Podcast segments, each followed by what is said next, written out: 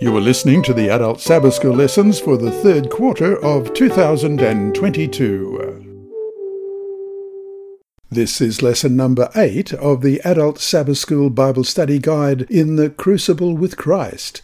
The lesson is titled Seeing the Invisible and is ready for teaching on August 20. The author is Pastor Gavin Anthony, who was conference president in Iceland when he wrote this series of lessons. Today, your lesson is read by Dr. Percy Harrold. And we begin with Sabbath afternoon, August 13. Before we start, let's pray. Our Heavenly Father, we thank you that the indestructible Jesus is the one who gives us an indestructible hope. And as we look at our lesson this week, as we search your word, we pray that we will not be disappointed, but that our hope will be not in vain, but a hope that is going to give us guidance and blessing because it's based in you. And as we look forward to the day when Jesus comes, we just thank you that we can help share your word with others and that we can also share your love with them as well, that they may want to know you also. And now I pray for those who are listening to this podcast, Lord, wherever they happen to be. And as we listen, I pray that the Holy Spirit will guide us, bless us, and bless our individual families. In Jesus' name, amen. Now, you may find it interesting that in the last three months, the YouTube version of this podcast has received comments from people in a whole range of countries. I'm just going to read them out to you. There's people who've contacted us from Jamaica and Kenya and the United Kingdom and Wilson in um, North Carolina and Guyana and Canada and St. Lucia and Athens and Lusaka in Zambia and St. Vincent's and the Grenadines and Morelos in Mexico and West Indies in the Philippines and Kenya and Barbados and Alabama and Antigua and Barbuda. Uh, um, Dominican Republic, New Zealand, San Francisco in California, the Cape Verde Islands in the Atlantic, probably our most faithful contact. Australia, Trinidad and Tobago, Thailand, Costa Rica, Kuwait, United Arab Emirates. And if you would like to contact me to just let me know where you were listening, I'd love to just know where you are. Uh, some have just put their flags there, and that causes me to have to go looking at a list of flags. But if you just put the country you're listening in, or even the town, uh, I would love to hear from you. Well, let's get on with our lesson. Our memory text this week is Hebrews chapter 11 and verse 27. By faith he forsook Egypt, not fearing the wrath of the king, for he endured as seeing him who is invisible. Let's read that again. Hebrews 11:27. By faith he forsook Egypt, not fearing the wrath of the king, for he endured as seeing him who is invisible. The definition of faith in the book of Hebrews is always challenging. Verse 1 read in chapter 11 Now faith is confidence in what we hope for and assurance about what we do not see. How can we be sure about what we do not see? Yet, this is exactly what Moses illustrates in our memory verse. He persevered because he saw him who is invisible. Hebrews 11:27. It is even more challenging to realize that we are called to see him who is invisible, not simply when times are good, but especially when everything is going wrong. For this we need faith, a Christ-like faith that must be shaped by the truth about God and God's kingdom. The truth about our Father's goodness, the power of the name of Jesus, the power of the resurrection, and the compassion of God are essential truths that will enable us to stand strong when we are in the crucible and may be tempted to doubt everything. And the week at a glance what truths about God can help sustain us through even the worst situations.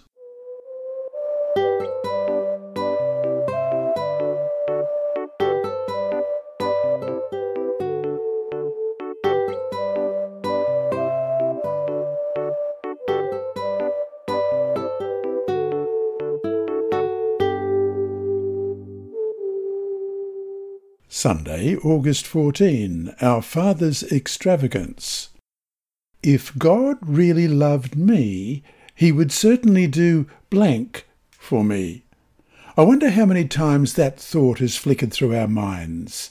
We look at our circumstances and then begin to wonder whether God really loves us, because if he really did, things would be different. There are two rationales that often lead us to doubt God's goodness. First, when we have a burning desire in our hearts and minds for something that we believe is good, the idea that God might want something different for us may seem ridiculous. Second, we may doubt God's goodness because our experience clashes with what we believe. If something looks good or feels good or sounds good or tastes good, then it must be good. And so we get angry with God when we can't have it. This is where faith comes into play. Faith comes into action precisely at those times we are tempted to doubt God and His goodness. Romans 8, verses 28 to 39, is a powerful passage that describes the goodness of God toward us. What reasons can you find in the text that can guard our minds against doubting God's goodness? Romans 8, beginning at verse 28. And we know that all things work together for good to those who love God, to those who are the called according to his purpose. For whom he foreknew, he also predestined to be conformed to the image of his Son that he might be the firstborn among many brethren. Moreover, whom he predestined, those he also called. Whom he called, those he also justified. And whom he justified, these he also glorified. What then shall we say to these things? If God is for us, who can be against us? He who did not spare his own Son, but delivered him up for us all, how shall he not with him also freely give us all things? Who shall bring a charge against God's elect? It is God who justifies. Who is he who condemns? It is Christ who died and furthermore is also risen, who is even at the right hand of God, who also makes intercession for us. Who shall separate us from the love of Christ? Shall tribulation, or distress, or persecution, or famine, or nakedness, or peril, or sword? As it is written, For your sake we are killed all day long, we are accounted as sheep for the slaughter. Yet in all these things we are more than conquerors through him who loved us.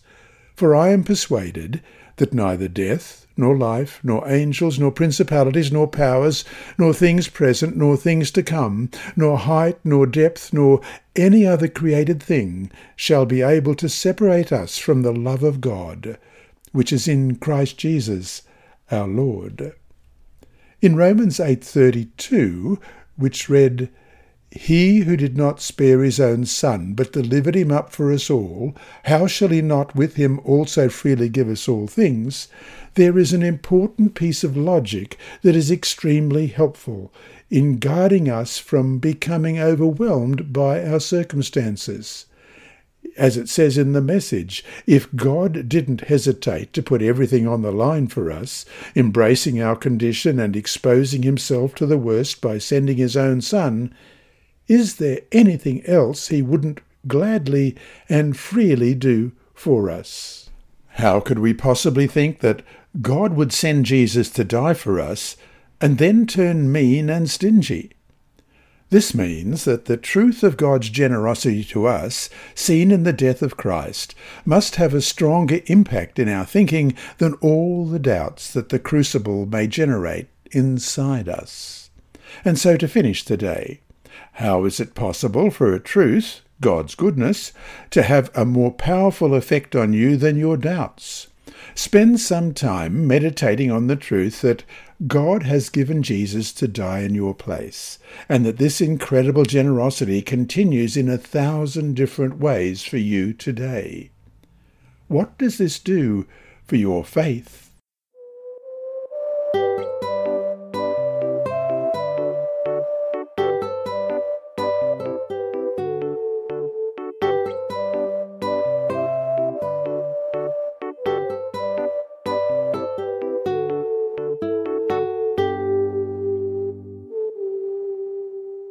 Monday, August 15. In the name of Jesus.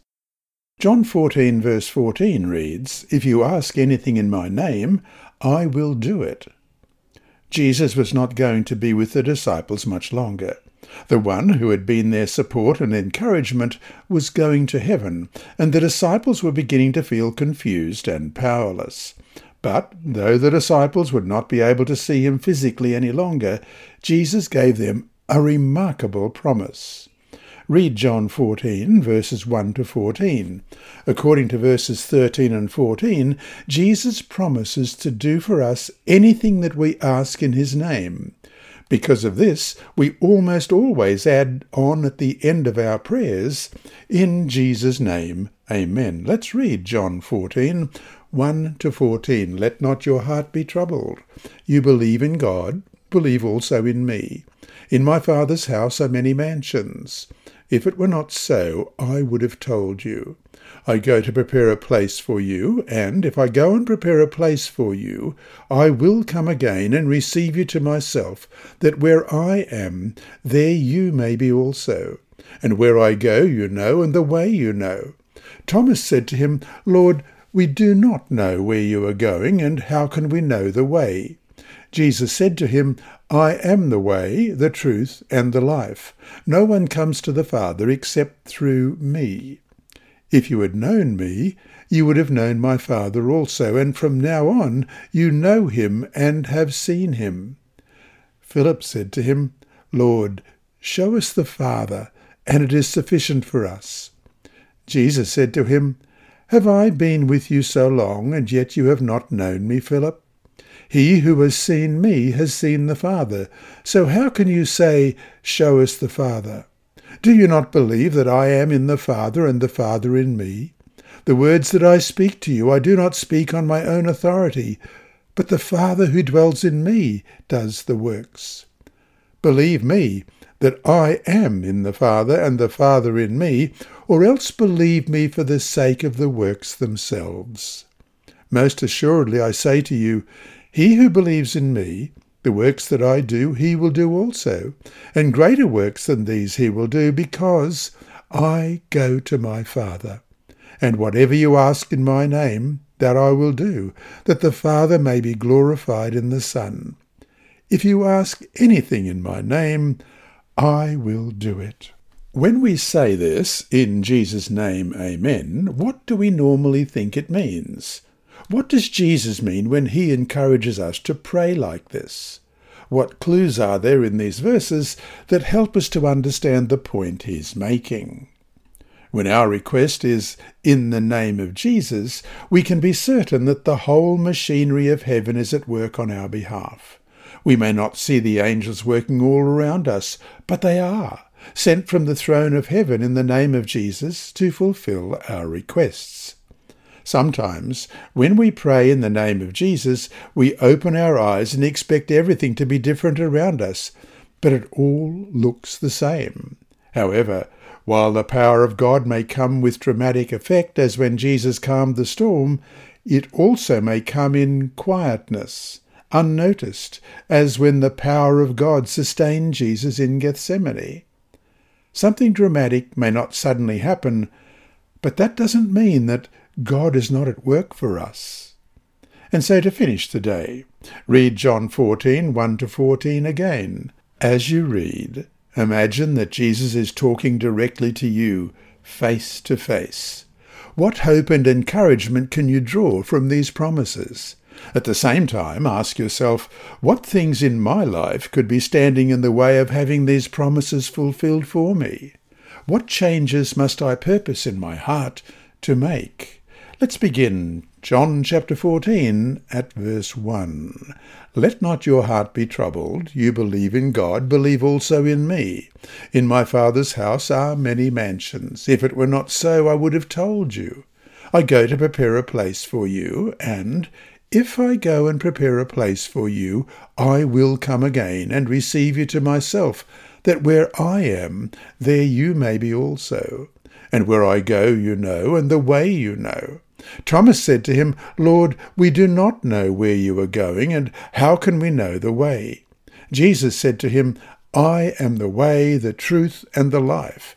No one comes to the Father except through me. If you had known me, you would have known my Father also, and from now on you know him and have seen him. Philip said to him, Lord, show us the Father, and it is sufficient for us. Jesus said to him, Have I been with you so long, and yet you have not known me, Philip?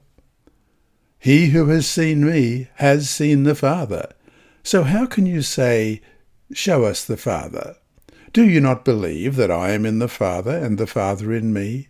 The words that I speak to you I do not speak on my own authority, but the Father who dwells in me does the works. Believe me that I am in the Father, and the Father in me, or else believe me for the sake of the works themselves. Most assuredly I say to you, he who believes me, the works that I do, he will do also, and greater works than these he will do, because I go to my Father. And whatever you ask in my name, that I will do, that the Father may be glorified in the Son. If you ask anything in my name, I will do it.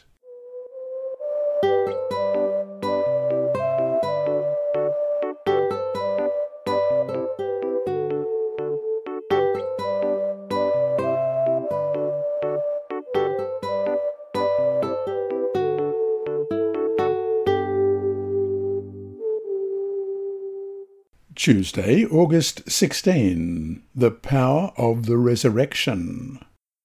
The resurrection addresses the problem of human powerlessness.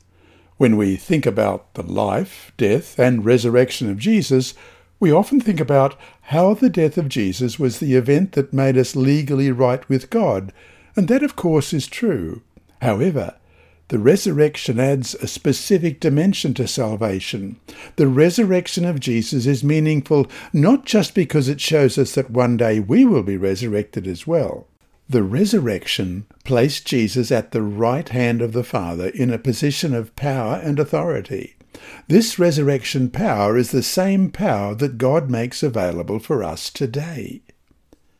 In Ephesians chapter 1 verses 18 to 23, Paul talks about the power of God. What does this text teach us about the power of the resurrection?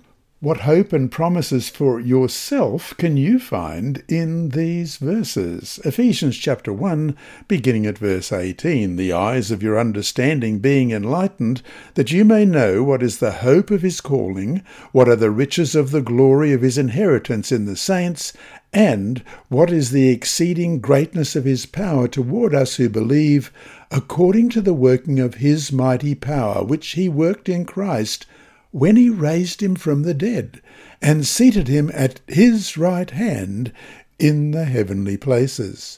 For above all principality and power and might and dominion and every name that is named, not only in this age, but also in that which is to come and he put all things under his feet, and gave him to be head over all things to the church, which is his body, the fullness of him who fills all in all. Paul is praying that the Ephesians understand a few things that can be understood properly only with divine help. One, that there is the hope of transformation and an eternal future to which Jesus has called us, and two, that we understand the power that was manifested in our behalf. Paul then tries to describe how astonishing this power is. The power that is available to us today is the same power that resurrected Jesus not just out of the ground and back to life, but to the place of power at the Father's right hand. But Paul doesn't stop there. The resurrection didn't simply give Jesus just any sort of power. It gave him the power to rule and provide every possible thing his people could ever need for all eternity. And so to finish the day, Make a list of the areas in your life where you need the power of the resurrected Jesus. When you have finished, pray that this power will be applied to all these areas of need. At the same time, what can you do better? What choices can you make that can allow this power to work more freely in your life?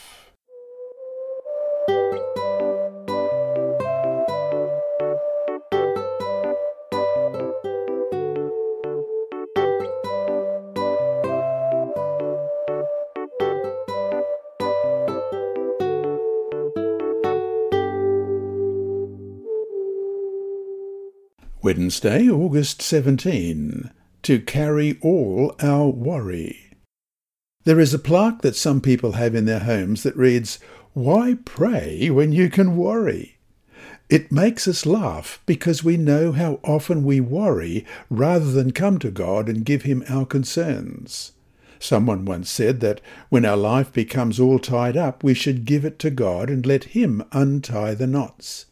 How God must long to do this for us. Yet, amazingly, we manage to hang on to our problems until we are about to snap.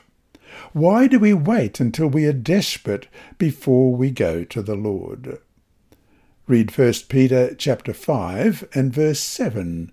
Peter is quoting from Psalm 55:22. What's the basic message here for us? And we'll also look at Matthew 6:25 to 33. But first of all, 1 Peter chapter 5 and verse 7. Casting all your care upon him, for he cares for you. And then Psalm 55 verse 22. Cast your burden on the Lord, and he shall sustain you. He shall never permit the righteous to be moved. And Matthew 6, beginning at verse 25. Therefore I say to you, do not worry about your life, what you will eat, or what you will drink, nor about your body, what you will put on. Is not life more than food, and the body more than clothing? Look at the birds of the air, for they neither sow nor reap nor gather into barns, yet your heavenly Father feeds them. Are you not of more value than they? Which of you by worrying can add one cubit to his stature? So why do you worry about clothing? Consider the lilies of the field, how they grow. They neither toil nor spin. And yet I say to you that even Solomon in all his glory was not arrayed like one of these. Now, if God so clothes the grass of the field, which today is and tomorrow is thrown into the oven, will he not much more clothe you, O you of little faith? Therefore do not worry, saying, What shall we eat, or what shall we drink, or what shall we wear? For after all these things the Gentiles seek, for your heavenly Father knows that you need all these things. But seek first the kingdom of God and his righteousness and all these things shall be added to you. It is a very simple text. There is no secret hidden in it, and it means exactly what it says. To cast means to do just that, to throw, to give away, so that what is causing the aching and the concern no longer has any connection to you. But of course, our burdens are not thrown just anywhere. Our worry does not disappear into a void. It is given to our Father in heaven who promises to sort it out. That's what Jesus is telling us in the verses in Matthew. The problem in doing this is not that it's hard, rather, it's just that it seems too easy, too good to be true. Anxiety is caused by all sorts of things. It could be due to pressure from work, unexpected criticism, feeling that we are unwanted or unloved, health or financial worries, feeling that we are not good enough for God, or believing that we are not forgiven. Whatever the reasons are, one reason we hang on to our problems is that we think we can sort them out better than anyone else can. But Peter urges us to reconsider any such idea. The reason we don't have to worry is that God cares. But does God still care enough to intervene when a divorce is looming or we feel totally useless? The Bible says that He cares enough to transform any situation. And so to finish the day, what are things that cause you worry now? However legitimate they are, however troublesome they are, is there anything too hard for the Lord? Maybe our biggest problem is that even though we believe that God knows about it and can fix it, we don't believe that He will resolve it in the way we would like it resolved. Dwell on that last point and ask yourself how true it is in your own life.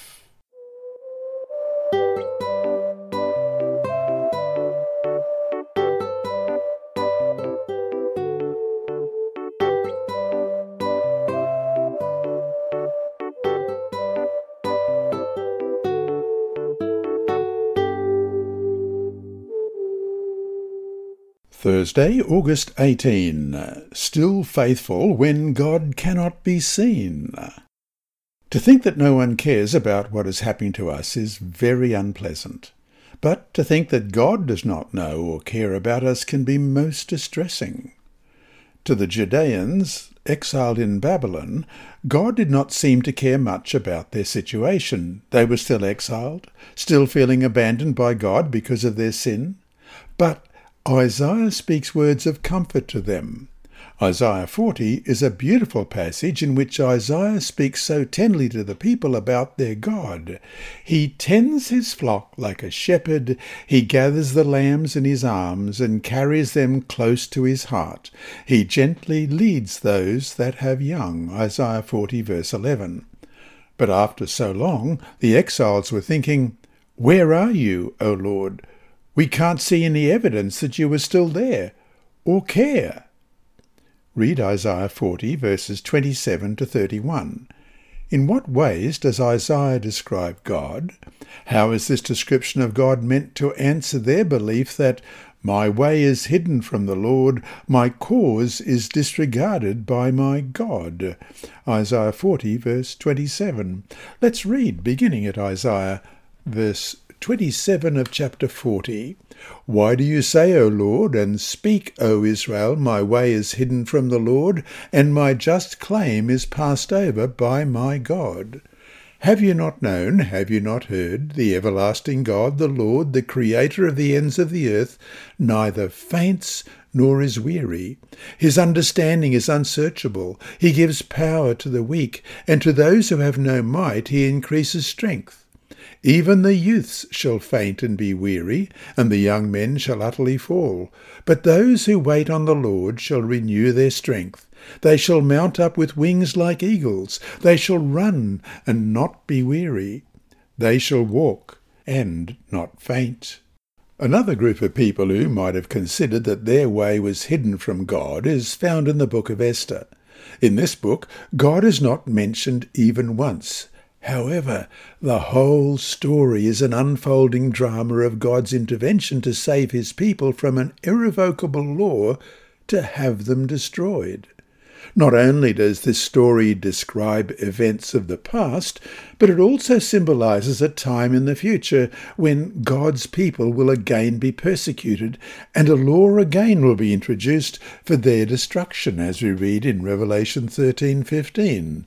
He was granted power to give breath to the image of the beast, that the image of the beast should both speak and cause as many as would not worship the image of the beast to be killed. Can you imagine how easy it would be to conclude that if such terrible circumstances existed, God must surely have deserted his people? But we are not to fear. The same God who saved his chosen ones in the story of Esther will save them again in the final crisis. And so to finish the day, we have read how Isaiah described God to the exiles. How would you describe God to people who felt that God had disappeared and had abandoned them? How would you teach them to see through the eyes of faith and not be dependent on what they see around them with their human eyes?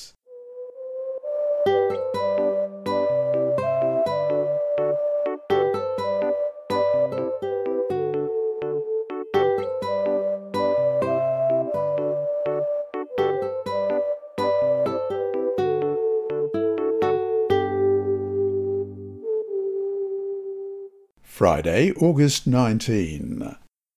From Manuscript Releases, Volume 6, page 225, Ellen G. White writes, Has not God said he would give the Holy Spirit to them that ask him? And is not this Spirit a real, true, actual guide? Some men seem afraid to take God at his word, as though it would be presumption in them.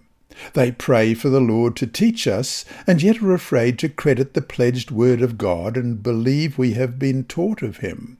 So long as we come to our Heavenly Father humbly and with a spirit to be taught, willing and anxious to learn, why should we doubt God's fulfillment of his own promise? You must not for a moment doubt him and dishonour him thereby. When you have sought to know His will, your part in the operation with God is to believe that you will be led and guided and blessed in the doing of His will. We may mistrust ourselves, lest we misinterpret His teachings, but make even this a subject of prayer and trust Him. Still, trust Him to the uttermost, that His Holy Spirit will lead you to interpret aright His plans and the working of His promises and from Testimonies to the Church, Volume 3, page 555. Faith grows strong by coming in conflict with doubts and opposing influences. The experience gained in these trials is of more value than the most costly jewels. End of quote. And that brings us to our four discussion questions for this week. 1. As a class, talk about the kind of things we believe in that we do not see, things that we know are real yet are beyond our sight. How can this help us understand what it means to see Him who is invisible? 2. Discuss the final question found at the end of Wednesday's study. How often do we find ourselves in that situation? What can we do that will better enable us to trust that the Lord's way is the best, even if it's not what we want. 3. If faith grows strong by coming in conflict with doubts and opposing influences, and this leads to something extremely valuable, of more value than the most costly jewels, how should this shape the way we look at such conflicts? And 4. Most of us have seen people, even fellow Christians, in situations in which, at least from our perspective, the outcome was horrible. The worst thing we imagined happened, despite the prayers and best efforts. How do we understand this in light of what we have been studying?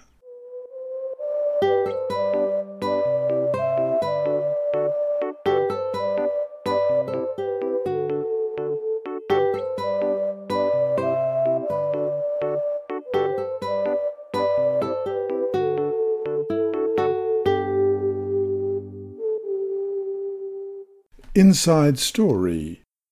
And here's part 8 of our serialized mission story for this quarter, read by Sibella. Married to Christ, Part 8 by Andrew McChesney. A week after giving his heart to Jesus, Father started to clear out the temple in Manaus, Brazil. He gathered the images and the stone altars where he had sacrificed animals and bowed to evil spirits. At the spirit's request, Father shipped the temple paraphernalia to two women in another town. He finished the task on a Friday. As he got into his car, evil spirits growled that they were going to kill him. Suddenly, a dark shadow shaped like a man and comprised of three spirits entered the car. The spirits showed Father a distant light. Out of the light loomed a cross filled with mud. The spirits sneered that it was the end for Father. As a dead man, can I make a last statement? Father asked. Without waiting for a reply, he said, Jesus, please sit beside me in the car and take me home. The dark shadow vanished. It was the first time the Father had called on Jesus, and he felt protected. The next morning, Father attended Sabbath worship services for the first time. It was a communion Sabbath, and he sensed a supernatural energy similar to what he had experienced at Junior's baptism. As someone washed his feet, Father's sins passed before his eyes. Tears flowed as he asked God for his forgiveness. He felt as though the Holy Spirit was washing him clean. A short time later, Father proposed to Mother, and they officially got married. Mother was especially happy. Now she could be baptized. The day before her baptism, Father and Junior went to the Alpha Seventh day Adventist Community Church to listen as Mother rehearsed with a choir. A ladder which was being used to decorate the church suddenly toppled over, and the man standing on it slammed into Father, knocking him to the floor. Father offered assurances that he was fine, but a moment later began to shriek. Two evil spirits had possessed him. Junior ran to Father. He lay on the ground, his body quivering. A spirit snarled through his mouth that he had wanted to kill father with the ladder. Junior had heard about the great controversy between Christ and Satan, but he had never witnessed it in real life. He prayed, The choir spontaneously sang, Jesus Christ, you are the bridegroom, the sower, my father and my shepherd, the pearl of great price. Christ, you are everything. Mother grabbed father's twisted hands and tried to straighten them. They felt terribly cold. A spirit spewed hatred at her. Then father spoke in a small and distant voice. It hurts, he said. About an hour of praying and singing, father returned to normal. Although in pain, father joined Junior at church for mother's baptism on Sabbath morning. With joy, mother sank into the water. This lesson was read by Dr. Percy Harrold for Christian Services for the Blind. Sponsored by the Sabbath School Department and distributed through Hope Channel Australia, this podcast is also redistributed by Hope Channel Germany, Christian Record Services for the Blind. It is also available on SoundCloud and through multiple podcast distributors, including Apple iTunes. And you can listen and watch at the same time on YouTube. Remember, God is always faithful.